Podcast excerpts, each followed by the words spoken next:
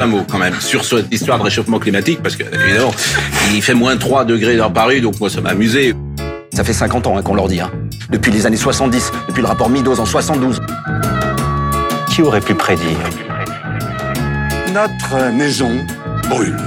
Et nous regardons ailleurs. Look Up, le podcast du vivant, avec Marion Bailly, sur Radio Alpa. Nous ne pourrons pas dire nous ne savions pas. Bonjour à tous et bienvenue. Aujourd'hui, on va parler d'un sujet qui divise fortement et fait polémique les méga-bassines. Déjà, commençons par définir ce qu'est une méga-bassine et pourquoi ce genre de projet existe. Le concept paraît simple et souhaitable. Avec les sécheresses qui se multiplient et les arrêtés préfectoraux qui vont venir restreindre l'usage de l'eau, on est face à un vrai problème pour nous nourrir. Alors on s'est dit, on va construire de gros bassins plastifiés pour pomper les nappes phréatiques en hiver quand elles sont pleines, afin d'avoir de l'eau l'été pour irriguer les cultures. Pourquoi pas? Après tout, il faut bien qu'on mange. Sauf que c'est un petit peu plus complexe que cela. Déjà, la problématique de l'eau s'intensifie. La chaîne YouTube Partager c'est sympa explique parfaitement ce problème. La France a connu un record de 32 jours consécutifs sans une seule goutte de pluie, un record stressant. Résultat, le niveau des réserves phréatiques du pays est inférieur à la normale pour 80% d'entre elles. Bah ouais, les méga bassines, ça marche seulement s'il y a de l'eau à pomper dans les nappes. Or, toujours dans cette même vidéo, on comprend que ce n'est pas vraiment le cas. Tout ce que ça dit, c'est que prélever de l'eau en été, c'était de la merde. Mais ce que ça dit pas, c'est que la prélever en hiver et la mettre en surface pose plein d'autres problèmes. D'abord, en hiver aussi, l'eau vient à manquer. C'est bien ce qu'on vit aujourd'hui. Au point qu'il va être difficile de remplir leur bassine, elle risque même d'être vide deux années sur dix. Mais vous imaginez bien que si l'eau manque aux méga bassines, mais elle manque à tout l'écosystème. Les méga-bassines servent principalement à contourner les arrêtés préfectoraux qui interdisent de pomper l'été lors des sécheresses. Utiliser l'eau provenant des nappes mais stockée en surface dans un bassin est en effet autorisé. D'où l'intérêt pour les bénéficiaires de la bassine. Sauf que, forcément, de l'eau stockée en surface va s'évaporer. On estime une très large fourchette entre 20 et 60% d'évaporation, suivant la météo, le climat et la région. C'est donc une manière de contourner le problème, même si au final on perd plus d'eau. Là où ça devient fortement problématique, c'est que l'eau stockée dans les bassines n'est pas destinée à tous les agriculteurs et agricultrices de la région. Bah non, faut pas rêver. Pour prendre l'exemple de la maintenant très connue méga bassine de Sainte-Soline, seuls 5% des agris du coin bénéficieraient de cette eau. Ce qui signifie que 95% des agris seront, d'une part, comme d'habitude, embêtés par les arrêtés préfectoraux pour économiser la ressource en eau, mais en plus, les nappes phréatiques qui permettent habituellement d'irriguer seront vidées, à la fois par les sécheresses, comme on l'a déjà dit, et en plus maintenant par les méga-bassines. La ressource en eau n'est donc pas équitablement répartie parmi les utilisateurs et utilisatrices agricoles et pénalise la majorité des agris. Et pourtant, la méga-bassine de Sainte-Soline est financée à 70% par de l'argent public, donc le nôtre. Mais qui sont donc ces bénéficiaires de ces stocks d'eau artificiels?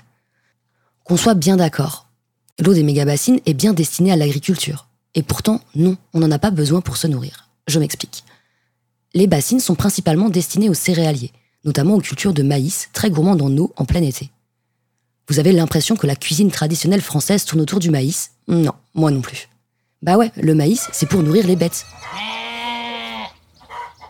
Or, au risque de vous vexer, réduire notre alimentation en viande est un des leviers les plus simples à actionner pour limiter les conséquences du dérèglement climatique. Au lieu de prendre cette info au sérieux et de réduire drastiquement notre conso, on choisit de perpétuer ce modèle agricole à bout de souffle quitte à laisser les paysans, maraîchers et petits agris sur le carreau. Et pour perpétuer ce modèle, il faut toujours plus d'eau. C'est ce qui se passe avec les méga-bassines, qui servent essentiellement à maintenir une agriculture agro-industrielle qui ne sert ni notre santé, ni celle de nos sols ou de notre climat. En plus, une majorité du maïs produit en France est destiné à l'exportation. Donc quand on entend que les militants et militantes anti-bassines ne comprennent rien à l'agriculture, il s'agirait de se renseigner. Ce n'est pas pour rien que la Confédération paysanne porte le mouvement anti-bassine. Euh, je rappelle quand même que des canalisations ont été sabotées. En gros, stocker de l'eau en surface n'est pas nécessairement une mauvaise idée. Si elle profite à tous les agris, sert à développer un modèle agricole plus respectueux de l'environnement et des agriculteurs et agricultrices, si les nappes phréatiques sont pleines et que le taux d'évaporation est raisonnable, entre autres. Chaque cas de bassine est différent suivant la région et le contexte. Mais pour l'instant, des projets qu'on a en France, les bassines sont malheureusement un parfait exemple de maladaptation dont je vous parlais dans l'épisode sur le résumé du rapport du GIEC. On a moins d'eau qu'avant, et plutôt que de repenser son usage, on investit dans un moyen d'en avoir toujours autant, pour, comme d'habitude, préserver les privilégiés de ce système inégalitaire.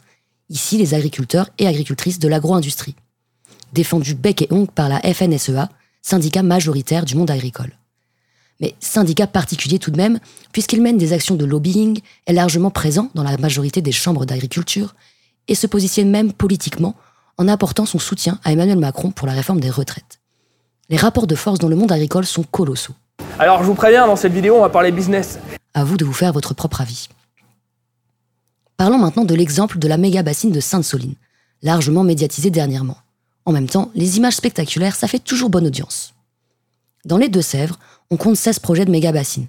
La préfecture en a refusé certains pour l'instant. Pourquoi refuser si c'est une solution au changement climatique? Bah ouais, vous voyez, c'est pas si simple.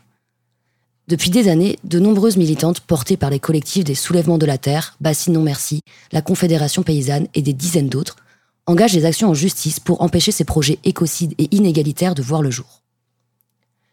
Une manifestation avait eu lieu en 2021 contre la bassine de Mosée. En octobre 2022 à Sainte-Soline, on comptait déjà une cinquantaine de blessés. Et enfin, vient le 25 mars 2023. Une action de désobéissance civile prend forme pour défendre la ressource en eau qui se raréfie. Cette action s'est transformée en réelle bataille entre forces de l'ordre et manifestants. D'un côté, les gendarmes, surprotégés, qui tirent depuis leur but en contre-eau, un total de 4000 grenades explosives, lacrymogènes ou assourdissantes. De l'autre, des milliers de manifestantes, persuadées de passer en force par leur nombre, protégées par des masques, foulards, armées de cailloux pour certains et certaines, voire de cocktails Molotov pour une extrême minorité, afin de faire reculer le dispositif militaire. Le but de cette action était de pénétrer la bassine, à plusieurs dizaines de milliers, pour mettre le débat sur le devant de la scène. Alors que les manifestants sont encore à genre 200 mètres de la bassine, les gendarmes ont commencé à ouvrir le feu en plein milieu de la foule, pendant deux heures.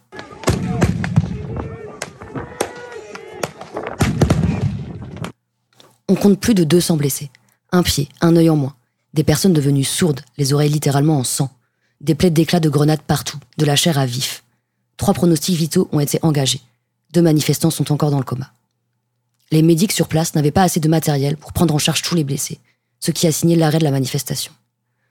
Et en face, une quarantaine de gendarmes blessés par leur propre gaz, les deux cas graves étant une blessure à l'aine et un problème respiratoire. On ne parle clairement pas des mêmes blessures dans les deux camps.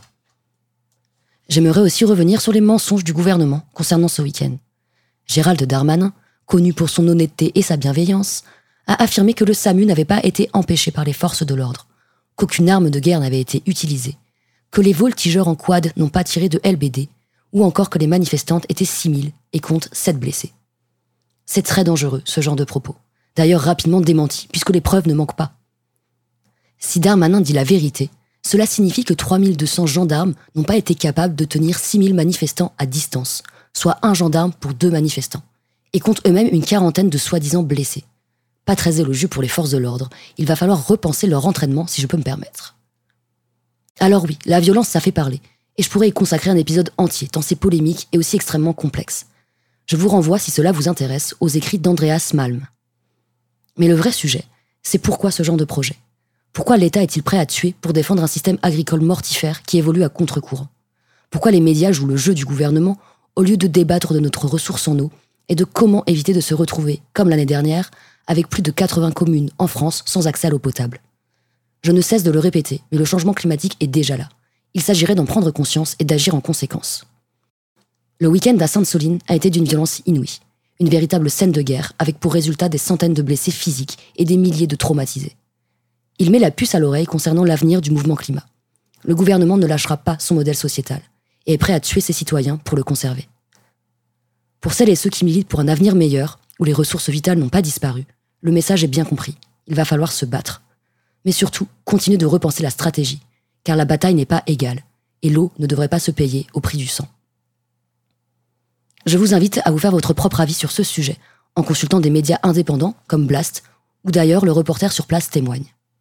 Là, on a eu le temps de rien faire, tout, a été mis en place, on était ultra loin, et on s'est fait euh, bombarder. C'était pas euh, du maintien de l'ordre, là. C'était pour moi une c'était force, une attaque. Le youtubeur, partagé c'est sympa, a aussi couvert l'événement et produit une vidéo très qualitative sur le sujet.